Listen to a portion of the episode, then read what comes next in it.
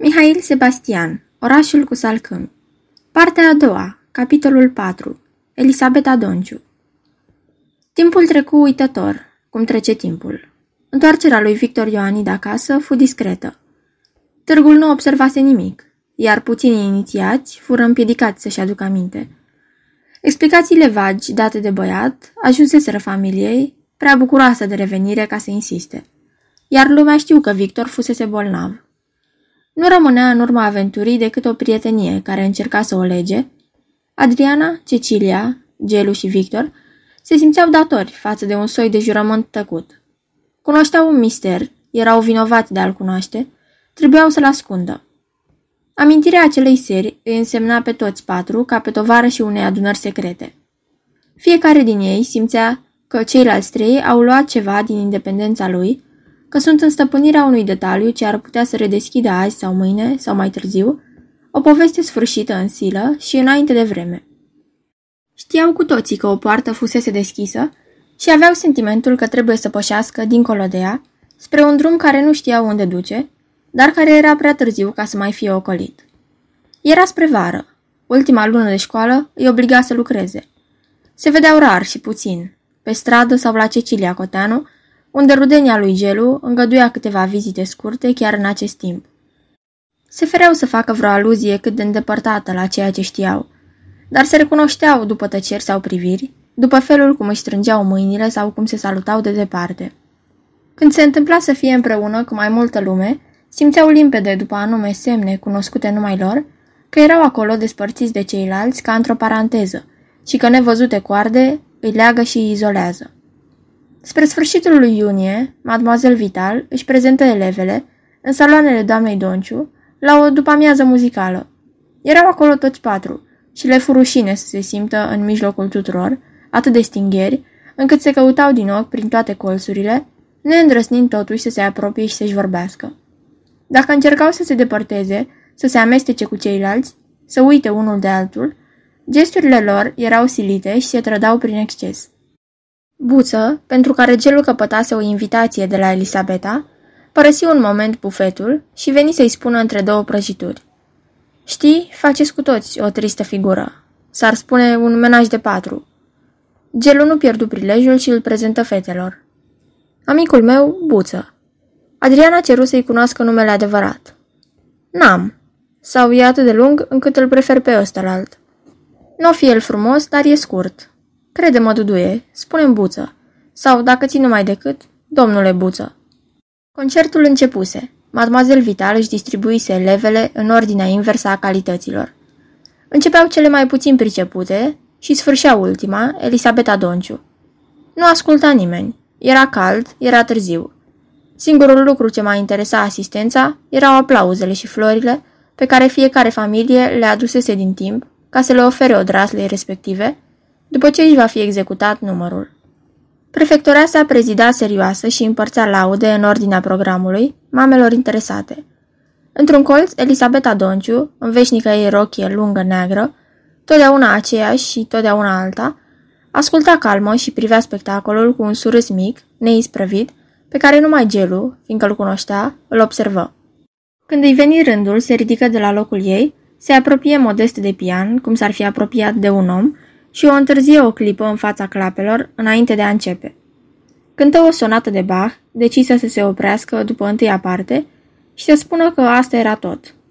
Dar își uită auditoriul după primele acorduri, uită ridiculul situației și cântă. Frumos, cu o pasiune pe care nu era nimeni să o ghicească acolo, fiindcă pasiunile ei erau gesturi. Primi fără revoltă aparentă felicitările lumii, surâse tuturor și, pe urmă, făcându-și loc printre mâini întinse, flori oferite și fațe zâmbitoare, se apropie de vorbul ei gelu. Vrei să rămâi astă seară la noi? Astfel, seara, după masă, în odaia ei, Elisabeta Donciu se răzbună împotriva acelei triste după amiezi, gustând o plăcere pe care o cunoștea de mult, să-l asculte pe gelu vorbind. Fiindcă, din timiditate, ea nu putea să vorbească de rău, avea cel puțin satisfacția de a auzi spuse cu glas tare lucrurile pe care le gândea. Gelu era rău și vioi. El vedea ridiculul, unde ei îi scăpa. Îl inventa, îl exagera. Până al fi descoperit pe Gelu, până a fi văzut adică în acest văr mai mic, altceva decât un copil de rude sărace, și până a fi avut curajul să facă din el un tovarăș, singurele ei răzbunări erau literare. După o sindrofie asemănătoare a celei după amiezi, deschidea un roman de Anatole France și îi se părea că două pagini din La Revol des Anges desfința în jurul ei tot ce fusese grosolan și urât. Gelul îi revelase bucuria de a observa în tovărășie și viciul unui surus înțeles. Când rămâneau singuri, viața le devenea posibilă. Se regăsiră în seara aceea, ca de obicei, în camera Elisabetei.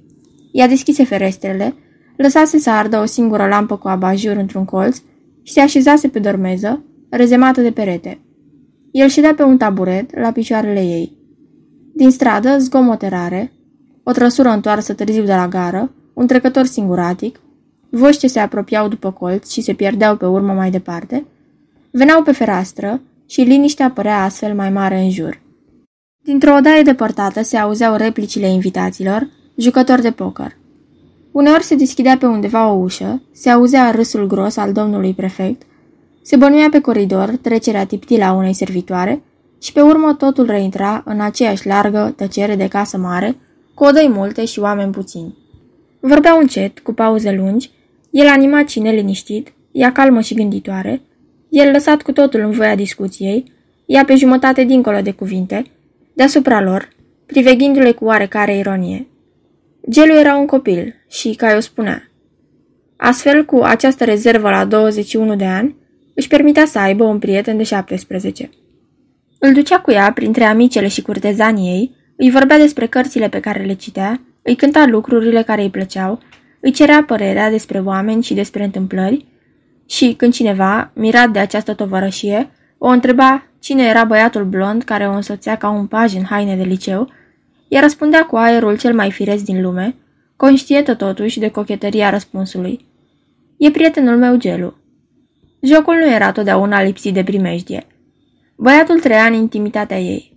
Aproape de ea îi primea mângâierile neatente, îi pândea mișcările ascunse, o tresărire a pupilei, o înclinare a gâtului, un foșnet al rochiei.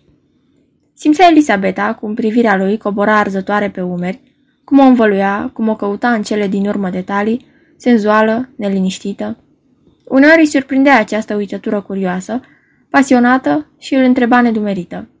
De ce te uiți așa, gelule?" El nu răspundea sau întorcea vorba. Și ea, gândindu-se la tot ce o desparte de acest copil, râdea de momentana ei îngrijorare și îl lăsa protectoare să-i sărute mâna. Era oarecare nevinovăție în această cochetărie a ei, dar de asemenea un mic gust de cruzime. Sub toate aparențele cuvincioase ale situației, era totuși un accent de patimă, pe care ea, femeie, nu putea să-l ignoreze. Își făcea socoteli liniștitoare. Suntem veri, e mai mic ca mine cu patru ani.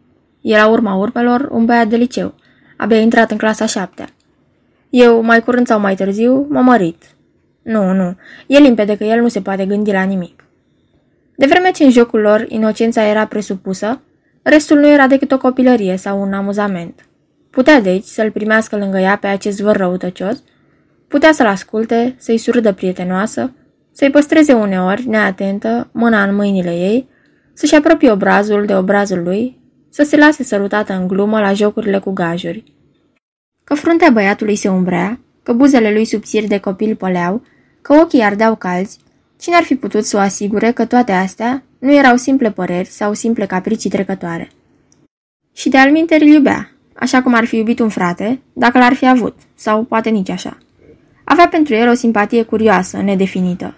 Îl mânghia pe păr ca să-i facă plăcere și cu toate astea plăcerea era a ei, fiindcă degetele ei lungi și subțiri erau înfiorate, cuprinzând între ele acea frunte dreaptă de adolescent torturat. Ești un copil, gelule. Îi spunea acest lucru des, râzând, ca să nu fie nicio îndoială asupra glumei lor comune, dar dacă gelul ar fi înțeles, dacă ar fi plecat, ea ar fi fost poate nenorocită și ar fi dus dorul acelor doi ochi, care o pândeau din obscuritate cu o nerușinare de copil și cu o pasiune rugătoare de om trist. Deci în seara aceea, ca în atâtea alte seri, el îi simți mâinile calde pe obraj, îi ascultă respirația liniștită, îi recunoscu parfumul de violete și carne tânără. Picioarele ei lungi, ce cădeau leneșe de pe dormeză, lângă el, aproape de taburetul lui, Se legănau rar și el urmărea în gând mișcarea aceea, ce trebuia să contracteze întreg trupul întins între perne, acolo, aproape. Îl cunoștea. Și l amintea suplu într-o rochie de mătase, voluptos și plin într-un larg mantou de iarnă, liniștit într-un peinoar de lână, nervos într-o rochie albă de tenis. Îl descoperise sub atâtea înfățișări schimbătoare, același de o frumusețe fermă, de o senzualitate nesigură. Odată, mai de mult, jucaseră la Geta Nelizaratos, unde Elisabeta îl rugase să o însoțească, un joc de societate. Cineva, legat la ochi, trebuia să se plimbe între ceilalți jucători așezați în cerc, să se așeze în brațele unuia sau altuia și să ghicească în brațele cui s-a așezat. Gelu mai ținea minte greutatea acelui trup, ce se desfăcuse o clipă în brațele lui, lena acelei coapse rotunde, ovalul scobit de la îndoitura genunchiului, linia plină a pulpelor ce părea că ezită și întârzie, înainte de a cădea arcuită mai jos de genunchi spre glezne. Avea încă senzația aceea de scurtă amețeală și acum, vorbindu-i, în umbră, aproape de ea, își mușca buzele ca să uite. Du-te, gelule, e târziu. El se ridica, îi săruta mâna întinsă în glumă și pleca fără să se întoarcă din prag. Rămasă singură, ea se gândea încă o clipă la el, îi asculta pașii depărtându-se pe scară, deschidea o carte, o răsfoia. Pe urmă își desfăcea, cu gesturi încete, rochia.